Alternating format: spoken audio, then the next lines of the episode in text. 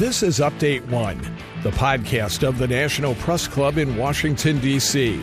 Update One provides a forum for listeners to learn about national and international stories, focusing on journalism and communication issues, news, and politics. Now, the latest edition of Update One. In this edition of Update One, we feature an edited version of National Press Club President Lisa Matthews' recent interview with the President and CEO of the Southern Poverty Law Center. I'm Lisa Nicole Matthews, 114th President of the National Press Club and Assignment Manager for U.S. Video at the Associated Press. Thank you for joining us today for our virtual Headliners Newsmaker with Southern Poverty Law Center President Margaret Huang. Earlier this year, the Department of Homeland Security issued a rare National Terrorism Advisory System bulletin warning of the growing threat from homegrown anti government militias, far right hate groups, and white supremacists. Hate of every type seems to assault our society daily at the center of the fight, where it has stood since it was founded by civil rights leaders Morris Dees, Joseph J. Levin Jr., and Julian Bond in 1971, is the Southern Poverty Law Center. Since its inception, the SPLC, based in Montgomery, Alabama, has gone to the courts to challenge white supremacist groups, institutional racism, segregation, discrimination, inhumane and unconstitutional conditions in prisons, and hate of every sort. As the years have passed, its mission has grown to include tracking the incidents and the organized purveyors of hate, culminating in an exhaustive annual report, The Year in Hate and Extremism. This year, SPLC identified 838 active hate groups operating in the United States and thousands of instances of racist conspiracy theories and white nationalist ideology migrating in the political mainstream. Here to discuss the state of hate in America is Margaret Huang, President and CEO of the Southern Poverty Law Center. Ms. Huang, welcome to the National Press Club. Thank you so much, Lisa. And thank you to the National Press Club for having me here. It's a great pleasure to be with all of you today. This year, the SPLC is celebrating 50 years of working to protect and advance civil rights, to combat white nationalists and other extremists, and to support educators and communities across the country to help children learn to reject hate and become engaged citizens in a multicultural democracy. That democracy is at greater risk today than in many decades. The SPLC recently renewed our mission statement, clarifying that we are here to serve as a catalyst for racial justice in the South and beyond. We've committed ourselves to working in deep, meaningful partnerships with the communities we serve in the Deep South to dismantle white supremacy, to strengthen intersectional movements, and to advance the human rights of all people. We're facing a crisis of far right extremism and deep threats to our democracy. We all saw this threat on January 6th when the pro Trump mob, led by white nationalists and other far right extremists, rampaged through the Capitol in an attempt to stop Congress from certifying the Electoral College votes. We have also seen the threat in the many domestic terrorist attacks of recent years at a Walmart in El Paso, at the Tree of Life Synagogue in Pittsburgh, at a historic Black church in Charleston, South Carolina, at a Jewish community center in Kansas, at a Sikh Gurdwara in Wisconsin, and many, many other places. We see the threat today in the rising hate crimes and bias incidents across the country most recently targeting the Asian American Pacific Islander community. Every day, people in these United States are assaulted physically and verbally because of their ethnicity, their gender or sexual orient, uh, sexual identity, skin color, religion, nationality, or some other perceived identity. Racism and extremism is being mainstreamed infiltrating our politics, our media, our democratic institutions, and importantly, our public policy. We have seen this mainstreaming of hate throughout the Trump years, when many leaders in his administration had ties to extremist groups, and where the president himself was a prolific promoter of far right conspiracy theories and racist tropes. This extremism brought us policies like the separation of families and the caging of children at the border. And we see the mainstreaming of hate in the far right attacks on voting rights in many states, especially in Georgia, where the state legislature passed a harsh voter suppression law after the Republican Party lost the presidential election and two US Senate seats because of an historic voter turnout, a turnout led by Black voters. I am proud to note that the SPLC has filed suit against the state of Georgia to overturn this law as a violation of our fundamental voting rights. We typically see the number of far right extremist groups spike during Democratic Party led administrations, particularly anti government militia groups. Indeed, militia groups skyrocketed under President Obama. And we also documented a doubling of hate groups during his tenure. Then we started to note a decline as the Obama administration was winding down, when something happened in 2015 to stop that decline. Trump launched his campaign and turbocharged the white nationalist movement. Over the last four years, hate groups grew by 30% to a new high. Most remarkably, white nationalist groups grew almost 50% in just one year after the 2015 campaign started. These numbers tell a story, but they're just one barometer of the extremism brewing in our country and an imperfect one. Because today, formal membership in a hate group is not as important as it once was. In fact, what we've seen over the past several years is that social media, and particularly the proliferation of new extremist platforms, allows individuals to engage on a daily basis with potentially violent movements like QAnon and Boogaloo without being a formal member of a particular group. This phenomenon has blurred the boundaries of hate groups and far right ideologies, helping to coalesce a broader but more loosely affiliated movement that is based in part on white nationalist ideas and that shares a rejection of our democratic institutions and pluralistic society. We've known for years that the internet and social media have been a path to far right radicalization for many people because they provide ready access to vast troves of extremist and racist content powered by algorithms that can quickly head quickly lead someone deeper and deeper into the world of hate and extremism what is a relatively new and worrisome development is the monetization of hate and extremism. In the past, hate groups raised money by charging dues and selling products such as hate music and group paraphernalia. The funds were then used to pay for the distribution of propaganda and other recruitment efforts. Some groups, like the Oath Keepers, which has thousands of dues paying members, still use this model. But many white power groups and personalities are now collecting millions of dollars online through crowdfunding and the distribution of propaganda itself. The solicitation of donations during live video streaming, for example, is emerging as a major source of revenue. Some extremists, in fact, even earn money by live streaming the attack on the Capitol.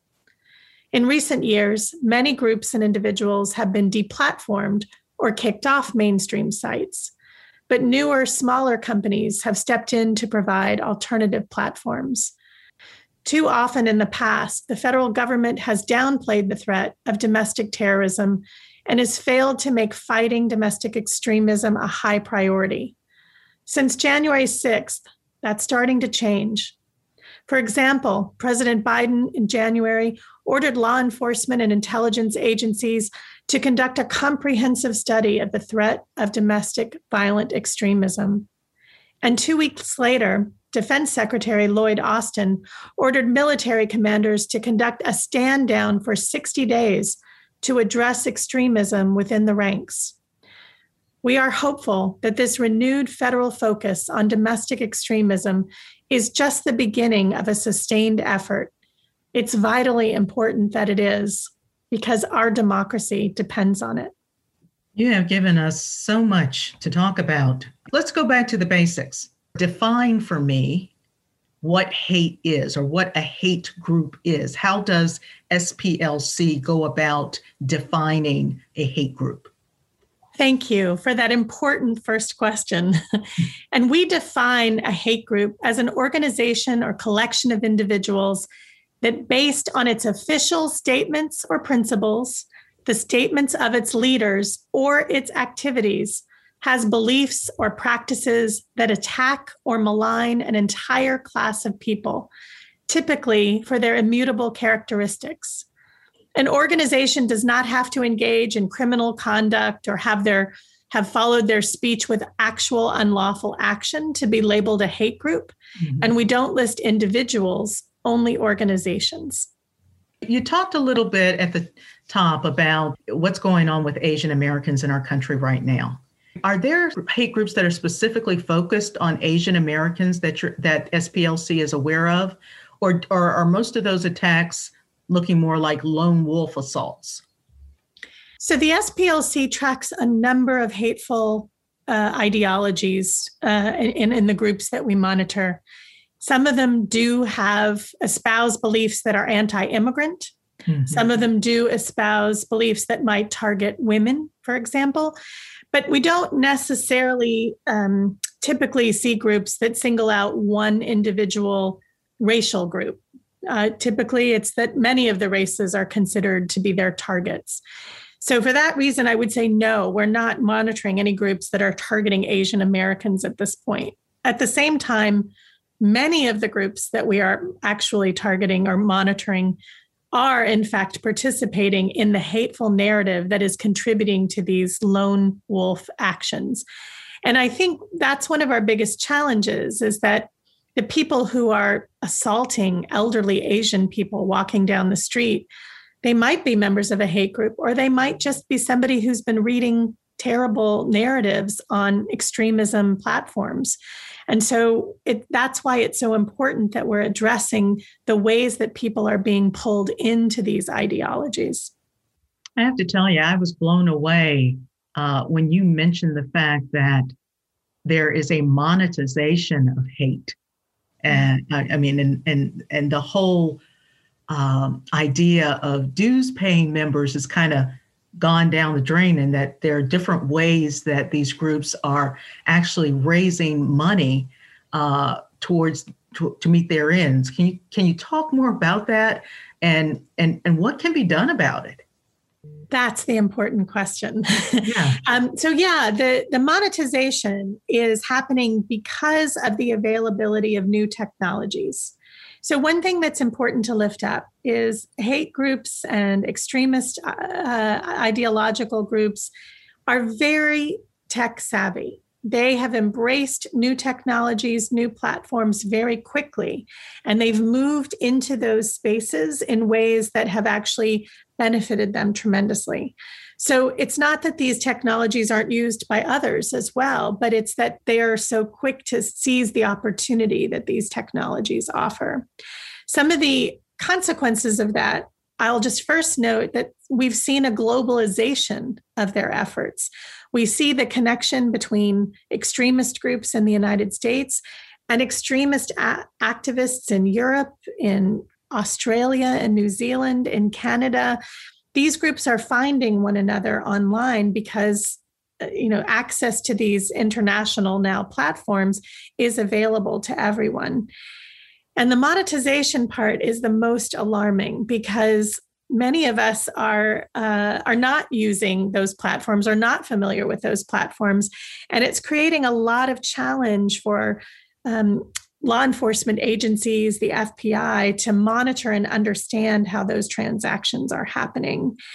But DLive is a great example. It's a, a youth focused gaming website not something I would have expected necessarily to be a, a, focal point for white extremist activity, but it's become one of the most popular platforms amongst many of the leaders in the white nationalist groups. And they film themselves. They film themselves marching, they film themselves training, they film themselves standing on the Capitol steps uh, in state houses. They filmed the insurrection attempt at the Capitol. And then they post those both live stream and later, and they receive money from people who are watching those live stream videos. They might charge a fee to watch the video. They might charge, um, they might get donations from people who are watching them and, and excited about what they're posting.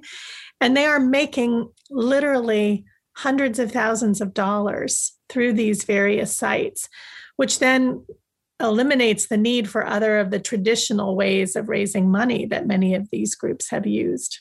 Lisa, you asked what can be done about this. Right. Um, we've lobbied the internet companies to develop and then comply with their own rules so that they, we can prohibit these kinds of services from actually being used to bolster hate and discrimination.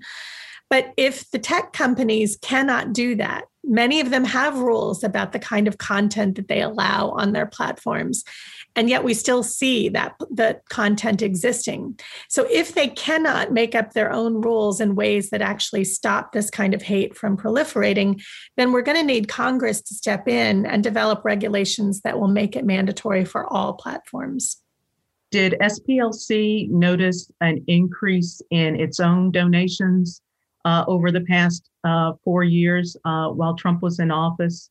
Were, there more people reaching out to SPLC for help? We did. Uh, we actually saw a very um, generous group of people who offered contributions to the organization to support their work immediately following his election. And even more importantly, from my perspective, is we saw a number of people reaching out wanting to work with us, wanting to support our advocacy efforts, wanting to make sure that they were up to date on the information that we were providing. So we've seen a lot of our supporters grow as well. And that is a wonderful opportunity for us to really engage with folks across the country on how we can change the situation as we move forward. You know, you touched on uh, the situation with um, some of the lawsuits that SPLC is involved in, and, and we talked a little bit about this before the program started.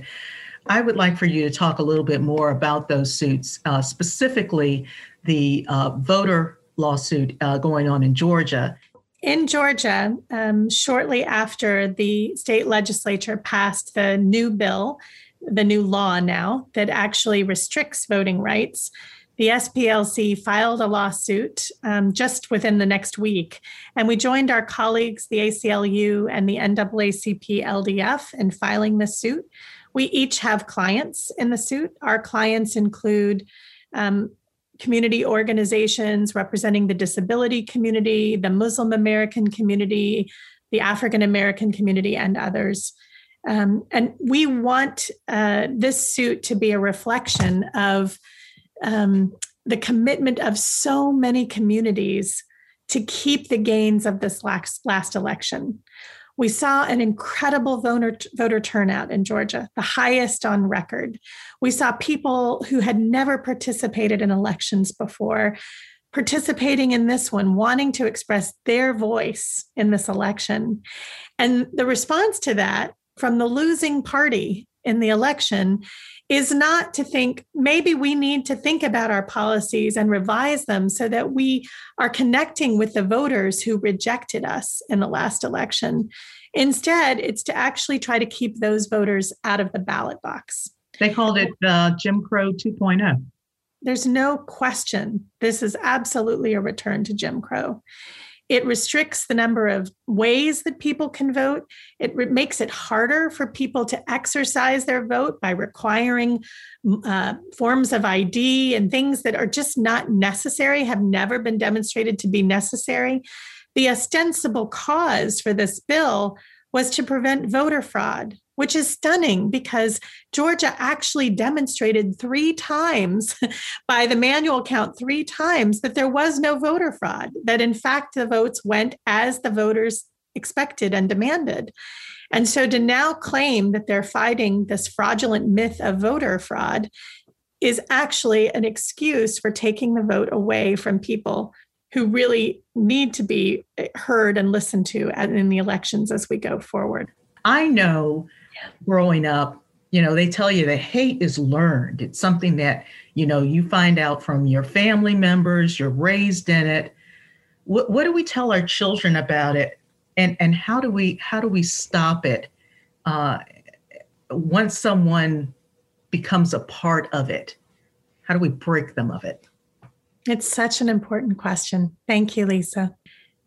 I mentioned earlier that I'm really proud of our work in the Learning for Justice program. And that's because this is the difficult work that you've just referenced. We have to learn how to tell our children both about our hard history, things that we need to reckon with from our past, things that have challenged our democracy in the past, but also we how do we stop the rise of hate and extremism from continuing?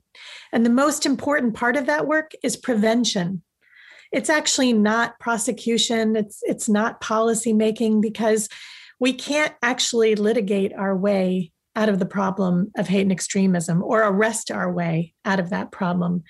We have to stop people from seeking out the information, from wanting to be part of movements that embrace that hateful ideology. And often that starts with young people. And so, some of the work we're doing, we're actually uh, collaborating with the Polarization and Extremism Research and Innovation Lab at American University to develop online curriculum and toolkits for parents on how to talk to your kids about this. Over the last year, we've been really worried about kids sitting at home kids are learning online. So they're spending a lot of time online, and much of it is not with other adults around paying attention to what's happening because we all have work going on uh, at the same time. So we developed a toolkit for parents that actually helps you look out for how do, how do you know if your children might be being exposed to some of this hateful ideology? What are the signs that they might be learning about things that you have not taught them? And this toolkit is just the start. We're developing other curriculum as we go forward on what to do if your kid has become exposed to this hateful ideology. What are some of the tools that you can use? There are groups out there that work with people who have been members of extremist groups and choose to leave. It's not easy to do that. And there's um, a group called Life After Hate that works with people who are trying to leave that hateful ideology. But if we can prevent young people from finding this at all attractive or appealing, that is our best hope. And that's something that all of us, as parents, as community members, can do. We need to talk with our children.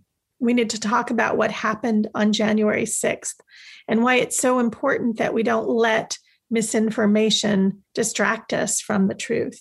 We need to talk about how we reject hate and we look for ways to work with other people in our community, people who might be different from us, but who share the same values that we have. Those are all important steps that we can do right now. Thanks for telling us about SPLC and what it's doing today. Uh, thank you for all of your hard work. And, you know, we really appreciate you joining us, albeit virtually, at the National Press Club. Thanks again. It was a great pleasure. Thank you.